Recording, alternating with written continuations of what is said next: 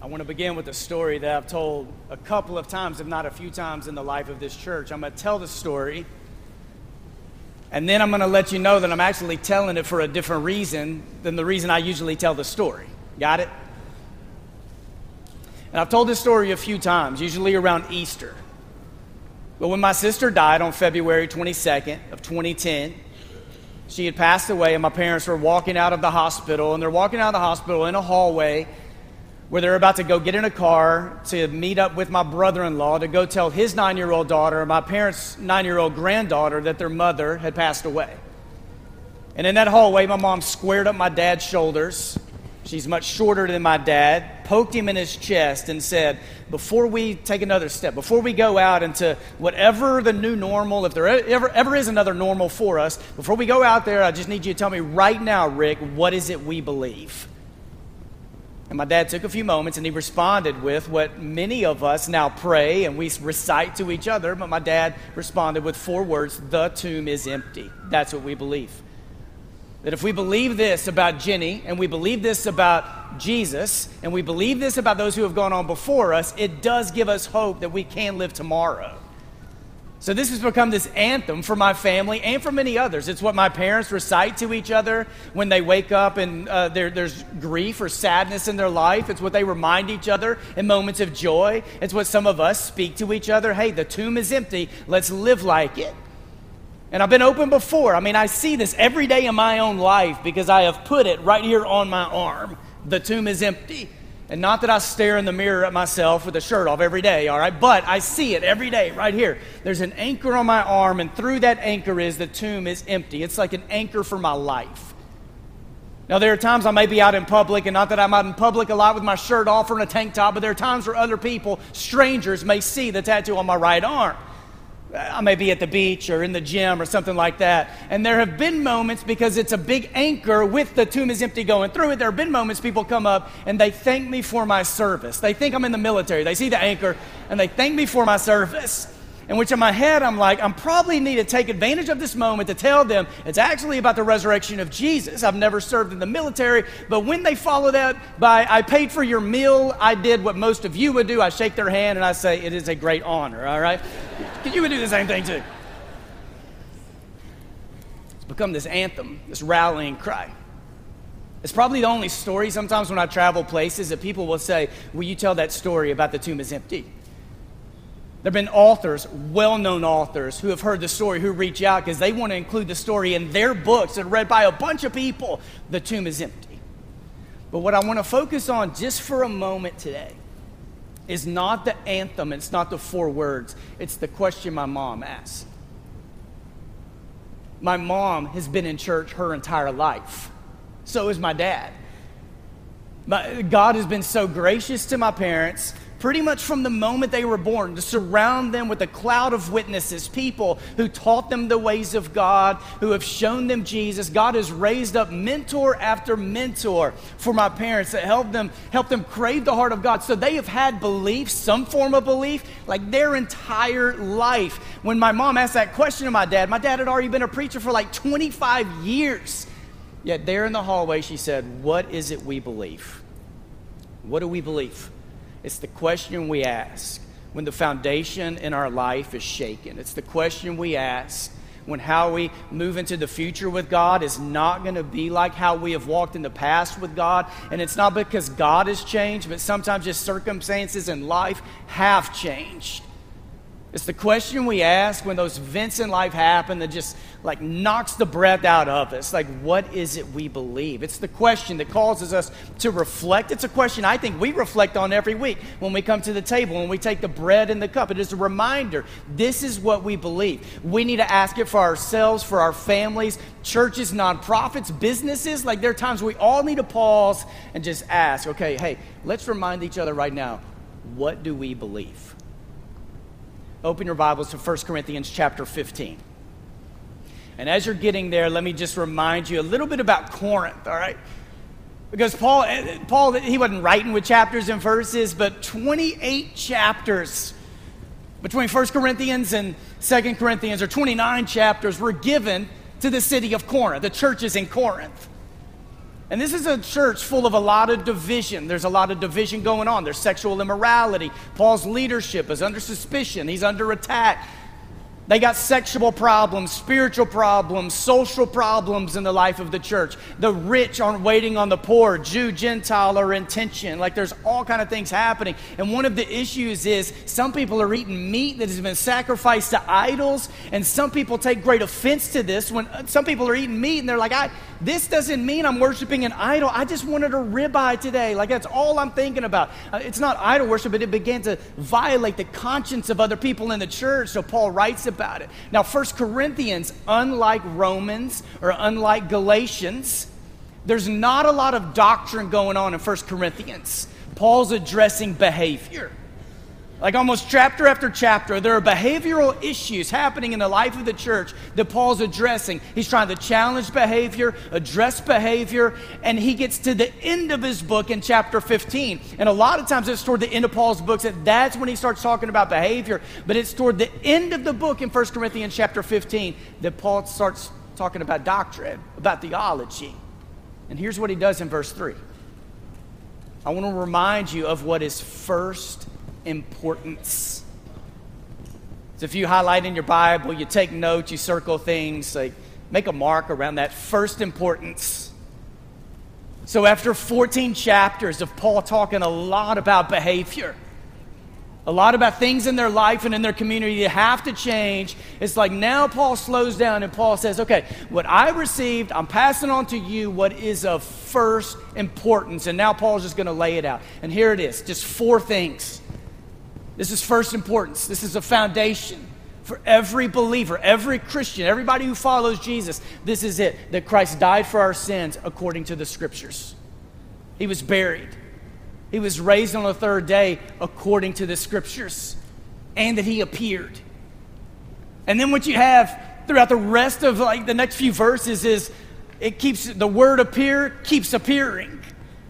So, what Paul wants people to know is this is it. This is the matter of first importance. Jesus died according to the scriptures. He was buried. He was raised on the third day according to the scriptures. And he appeared and he appeared and he appeared. That the God who hovers over the universe kept coming in human flesh to meet with people where they are. Now, here's the thing look at that screen right there, the first importance.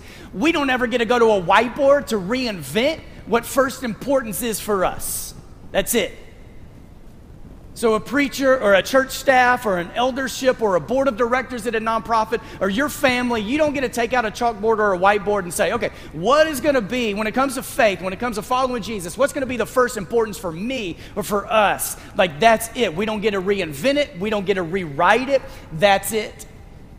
Now, I do think it's good for churches to think through mission or vision or strategy and core values because how you live out the kingdom of God in our location in an urban slash suburban setting is going to be different. How people may live out the kingdom of God in Milan or Dyersburg or a smaller place. And this is really fun when it comes to like, what does it mean for us to be the people of God in our location? Because I think God takes hold of that and God gives us an imagination of how we live it out. But when it comes to matters of first importance, this is it.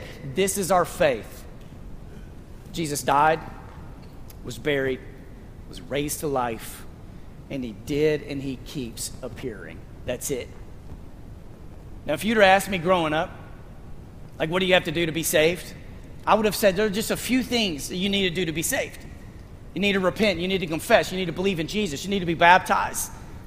But there was a time in my life when I thought the things you needed to do to stay saved, that there were a bunch of things, and the things you needed to do to make sure you didn't, like you stayed, like there were a bunch of things you didn't do, like you better not do if you wanted to stay saved. The older I get in my life, the older I become, hopefully, the more mature I am, the fewer things are and the deeper I believe in them. In 1 Corinthians 15, it's like Paul is saying I don't just want you to behave better, I want you to believe deeper. I don't just want you to have habits in your life that are helping you to practice the faith. I want you to believe deeper in the faith. Right before verses 3 and 4, here's what Paul says in verse 1 and 2. Now, brothers and sisters, I want to remind you of the gospel I preached to you, which you received, and on which you have been, eh, which you have taken on or taken your stand. that by this gospel, you are being saved. Like you're in the process of being saved and transformed if you hold firmly to the word I preached to you, and otherwise, you have believed in vain. So here's what I want to do today I want to talk about why it is so important for us to take, to take seriously the question what is it we believe? And through that, for us to take seriously how we live out what it is we believe.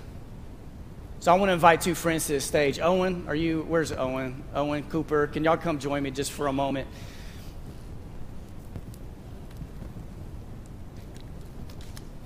And will you uh, welcome Owen and Cooper up to the stage this morning?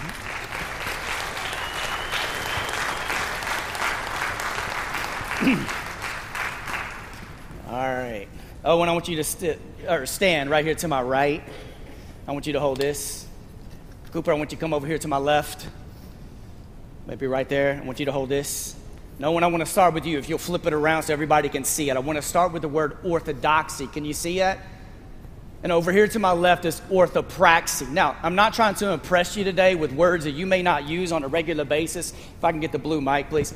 I don't want to impress you today with these words. And I don't I, I hope today there's somebody in this worship experience, either online or here today. It's your first time here, maybe second time here. So I'm not trying to impress you. I want to try to break this down so clearly about belief and practice. Uh, Owen, do you know the word orthodoxy, yes or no? Uh, kinda. Kind of. Uh, do you want to give a shot what do you think it may mean? No, no. Okay. uh, Cooper, do you know what orthopraxy means? Not at all. Not at all? All right, hey, that's fair. That's fine. All right, orthodoxy is just this, okay? It's right belief. That's it. If you're taking notes, that's what I want you to remember. Just right belief. Orthodoxy, right belief. If that's right belief, you want to take a shot of what orthopraxy is? Ooh, uh, wrong belief. Prac- right practice. Yeah, right practice, of course, right? So, right practice.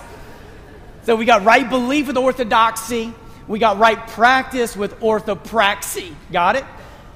So when I think, when you think about orthodoxy and you look over here at Owen, because most of you, when you look at Owen, you're like, man, orthodoxy. This is a guy who knows how to think and discern. He uses his head. He makes great decisions in life. He is wise. He's discerning. He processes information really well. He is a student of life. Like these are the things that most of you probably think of when you think Owen. So when you think orthodoxy, I want you to point to your head. I need to see you. Can I see you? Just point to your head just for a moment. I want you to think about the head. When you think orthopraxy over the next few minutes, I want you to think about your hands. Let me see some hands. It's okay. Your preacher is giving you information, or, or uh, he's inviting you to lift your hands in church. All right, some of you, first time you've ever done it, that's all right. When you think orthopraxy, I want you to think hands. When you think orthodoxy, here just for the next few moments, I want you to think truth. The truth of God, not your own personal truth, not like uh, just the truth of God. And when you hear me talk about orthopraxy, I want you to think about grace as it extends to more and more people. Because we live out, like we practice what we believe because we believe things about God. And we believe some things about God, and because we believe some things about God, we like we take seriously what it means to practice them and live them out in the world. Is this making sense at all? Maybe. So I guess my question would be, and I'm not asking you to answer this right now, but what is more important, orthodoxy or orthopraxy? What is more important for salvation? What's more important for evangelism? What is more important for service? Like, which one is more important for unity in the body? All right, so here, on, here in this church, you could go to our website and you can read a lot of different stuff about us. Cooper, how long you been in this church? About how long? A while. A while. Yeah, your dad's a preacher. I mean, he's an elder. Uh, maybe he wants to be a preacher. Your dad's an elder in the church.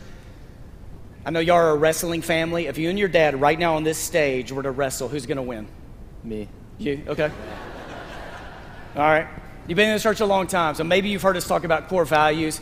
I got a question about core values. Are you ready for this? You and I didn't talk any about this before. All right. Yeah. How many core values do we have at Sycamore View? More than three. More, dude, you uh, biblical number three. Yeah, more than three, less than nine, more than seven, which would make it eight. Eight. Eight. Thanks for letting me mess with. All right, now look on the screen just for a moment. These are our eight core values. When you think about core values, this is It's how we're trying to live out our faith. Like this is what a dis- we think this is what a disciple looks like. This is what the heart of God is like, and this is how we want to practice it. That we believe, like uh, somebody who is living into what Jesus wants for them, they are going to anticipate what God is doing. Meaning, we're going to live with our eyes open, our heart open. Like we want to see what God's up to that we take discipleship seriously, that connection is not just about us connecting with each other, but those disconnected from Jesus and faith, we want them to see Jesus and come to know Jesus by the way we live out our faith. That we take seriously how we pray for and how we care for people who are battling mental and physical health issues. That we want to come alongside of the marginalized, the poor, the orphan, the widow, the stranger, just like Jesus modeled this, that God modeled this throughout all of Scripture. We take reconciliation seriously. We want to pour into the next generation and give them a story to live into, and that we want to be a restoration movement, restore meaning, a return to life. So, as we think about values we want to embody, orthopraxy is helping us live those out and practice them. So, it's not just believing them, it's what we're doing about them. Now, Owen, let's come to you for a moment. How long you been here at Sycamore View? Do you know? Um, 10 years? 10 years. Uh, yeah, Yeah. I think that's right. Yeah. Uh, your dad has been asked to be an elder before, but he's declined twice because he's waiting for elders to get their own personal parking spot and stipend, and at least that's what he's told me. Hey, I'm curious, your family, the Lane family, just real quick, you are big gamers. You like to play dominoes, cards. Who's the most competitive Lane? Uh, my dad. Your dad. Uh, I'm, I'm just curious, real quick. This means this has nothing to do with the sermon. I'm just curious, right now in front of people. Does your mom ever raise her voice in the house? Uh, a few times, yeah. A little bit. All right. I've just never heard. I've never heard her raise her voice. All right, Owen. Uh, we have belief statements on our website. Do you want to guess how many we have? 10. T- Dude, that's close. We have 12. All right. Were you looking in the bag? Were you trying to count them? All right. that's pretty good, but it is, it's the small little box over there. All right. So if you go to our website, here are some things about what we believe. And we did this about a decade ago with the leaders in our church. That we looked at these, we studied them, and you can read these. There's a paragraph or two paragraphs about each one of these. And we have something that we say about God, Jesus, and the Holy Spirit. Because when it comes to how we talk about faith, we're not just inviting you into God as some idea. It's we want to invite you into God, Jesus, and the Holy Spirit as a relationship that the divine is inviting you into. We have a statement in there about the Bible that the Bible is more than just a history book to study, it's the living, breathing Word of God for us today. Like it is meant to be embodied in practice in everything we do. We have a statement about human nature, of what it means to see each other in the image of God. A statement about salvation, that salvation is not based on what we do. We don't get to save ourselves, Jesus saves us. We have a statement and a video about baptism and why it is not just essential and necessary for eternal life, but for all of life. We are baptized and then we respond to our baptisms for the rest of our lives. We have a statement about the Lord's Supper, how it's both a connection to God and a connection with each other. We have a statement about uh, uh, spiritual formation and discipleship, about reconciliation, about compassion and justice and what it means for our church. And especially a decade ago, it is important for us to process what conflict resolution was going to look like for us. So, of course, in those, there are some of those that are more important than the others God, Jesus, the Holy Spirit, salvation. But there are these beliefs that we have as a church that you may not hear us recite all the time, but I hope in some way is coming from this stage on a regular basis. You have a belief. Like, what is it you believe about God? And a practice of how are we living out what it is we believe about God. All right, so guys, here's what I want you to do. I want you to uh, here. Let's let's take this, and will you just? I'm to switch you, Owen. You put that down right there so people can see it. I want you to hold this. And church, what I'm about to do is we're to go through 14 verses, seven each. Seven about orthodoxy, seven about orthopraxy. You're to hear Owen and you're to hear Cooper read these. This is to be this is to go too fast. All right, Uh, are you ready? Are you good? I looked through these. There should be no like big words that are going to like catch you off guard or anything like that. It's going to probably be too fast for you to look these up in your Bible. But if you want to write them down as we go through them, you can go back and look at them later. I just want to root this in Scripture because this word believe about orthodoxy shows up about 300 times just in the New Testament. So here we go. Can you read the first one? Yeah. Uh, the time has come, he said, The kingdom of God has come near. Repent and believe the good news. Right, so Mark chapter 1 starts off with it believe and repent the good news. Therefore, everyone who hears these words of mine, put them into practice. Yeah, and this is the story about the wise and the foolish builder. So, what Cooper just read is you don't just hear the words, you hear the words and do what? Put them into practice. Next one. If you can, said Jesus, everything is possible for one who believes. Immediately the boy's father exclaimed, I do believe. Help me overcome my unbelief.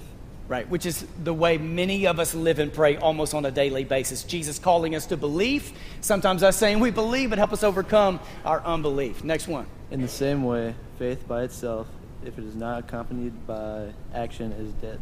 Yeah, James, faith without action, faith without deeds is dead. He came as a witness to testify concerning that light, so that through him all might believe. Yeah. Next one. The king will reply, Truly I tell you, whatever you did for one of the least of these brothers and sisters of mine, you did for me. He will reply, Truly I tell you, whatever you did uh, not do for one of the least of these, you did not do for me. Yeah, so Matthew 25, Jesus is making this out like, in the end, the question you're going to be asked isn't just do you have the right information about what you believe, but how did you show God in life what it is you believe? Next one. For God so loved the world that he gave his one and only Son, that whoever believes in him shall not perish but have eternal life. Right. Jesus answered, The work of God is this, to believe in the one he has sent. Yep. Jesus answered, The work of God is this, to believe in the one he has sent. Then Jesus declared, I am the bread of life. Whoever comes to me will never go hungry, and whoever believes in me will never be thirsty. Right. Then Jesus declared, I am the bread of life. Whoever comes to me will never go hungry, and whoever believes in me will never be thirsty. It's the same one. All right. That was my fun. Dear children, uh, let us not love with words or with speech, but with actions and in truth. yes. If you declare with your mouth Jesus is Lord and believe in your heart that God raised him from the dead, you will be saved. For it is with your heart that you believe and you are justified, and it is with your mouth that you profess your faith and are saved. Last one. Whatever you have learned or received or heard from me or seen in me, put it into practice, and the God of peace will be with you. Yeah. And for the reading of the Word of God, the whole church said, Amen. And will you thank my volunteers for stepping up here today? Y'all killed it. Thank you.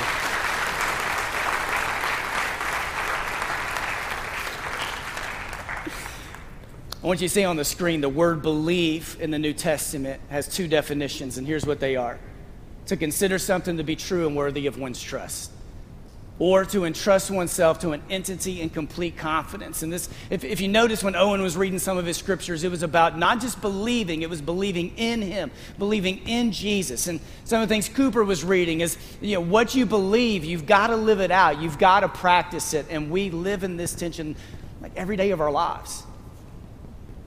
What do you believe? How are you going to live it out? So here's an example of how it's happened in my life. One of my beliefs, I mean, straight from 1 Corinthians chapter 15, is about resurrection. So a prayer I pray on a regular basis is God, if this is really the best news for the world, what does it mean for how I engage everybody and everything around me? So once a year, when I'm back home uh, at my parents' house, I will go to my sister's grave and I will take 1 Corinthians chapter 15 with me. And I'll stand there at her grave and I'll read the entire chapter, which is a chapter about resurrection. And what I want to do is stand in a place of death and read about resurrection. And there's something about doing that that lets me know that for us who are in Jesus, for those of us in Jesus, there is life before death, life in death, and life after death. It's good for me to stand in a place like that and be reminded this is not where a story ends. And somehow, in the Christian story, we know that those who have even died, who have gone on before us, somehow their death, through the power of Jesus, can energize us to live a life with passion. When I came to Memphis for about a year and a half, I would go on prayer drives almost every week where I would just get lost. This is the days before we had maps on our phones. We're talking 2008, 2009, when you had to go into MapQuest and print off like 15 pages just to go like three miles.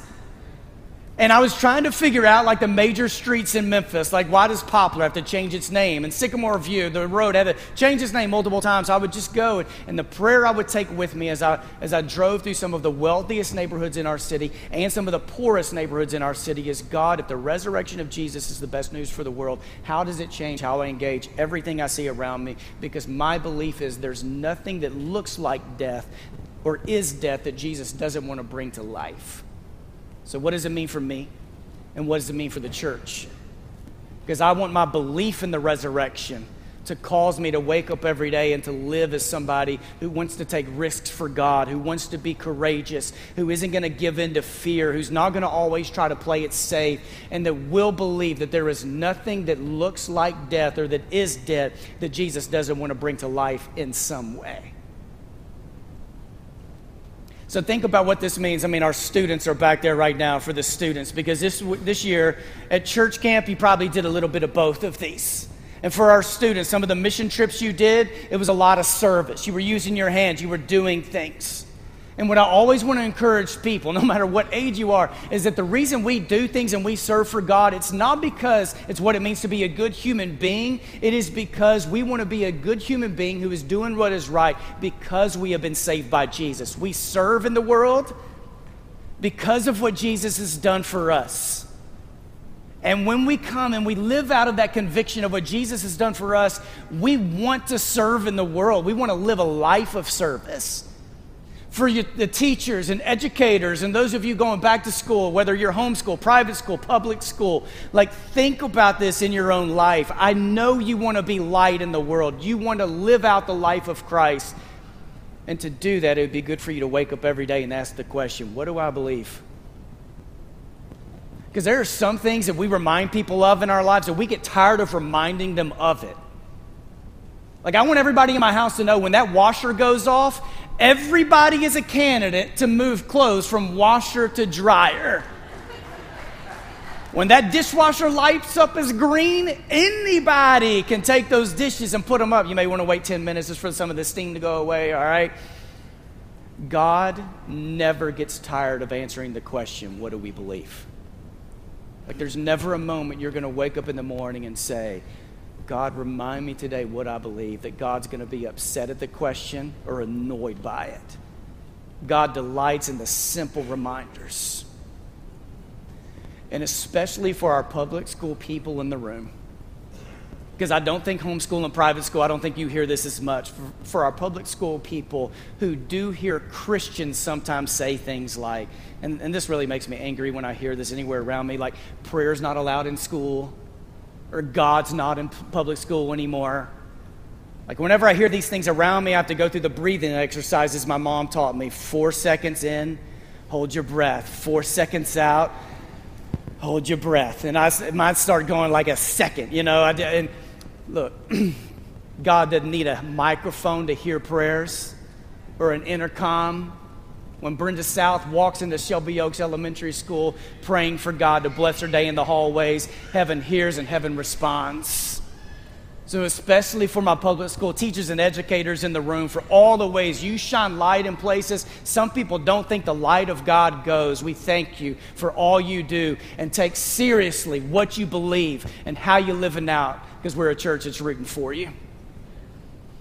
Look, we have beliefs, and here are just a couple of things I want to say about this. Our beliefs don't become a litmus test based, that will determine who we will serve or who we will build relationships with.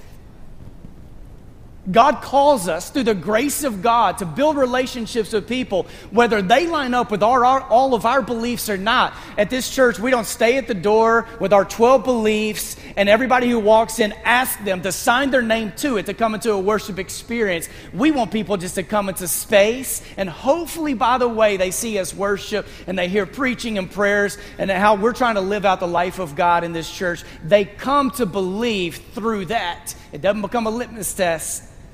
We're called by the grace of God to go and practice and serve no matter what. And I don't know anybody, and I don't know churches who have a perfect balance of doing both of these. Which means that I think God is inviting us to be self aware, to know when we have elevated one far above the other. And just to know, if you find yourself thinking through right beliefs and studying right beliefs, God is also calling you to go and engage, serve, use your hands for the good of the world. And if you find service to be something that just lights you on fire, be reminded we don't serve just because it makes us feel good. And sometimes I think we serve and serve and serve more because we don't want to take the time to like process what it is we believe. For those who have hearts of service, take time to process what is it I believe and why do I believe it and how am I going to live this out?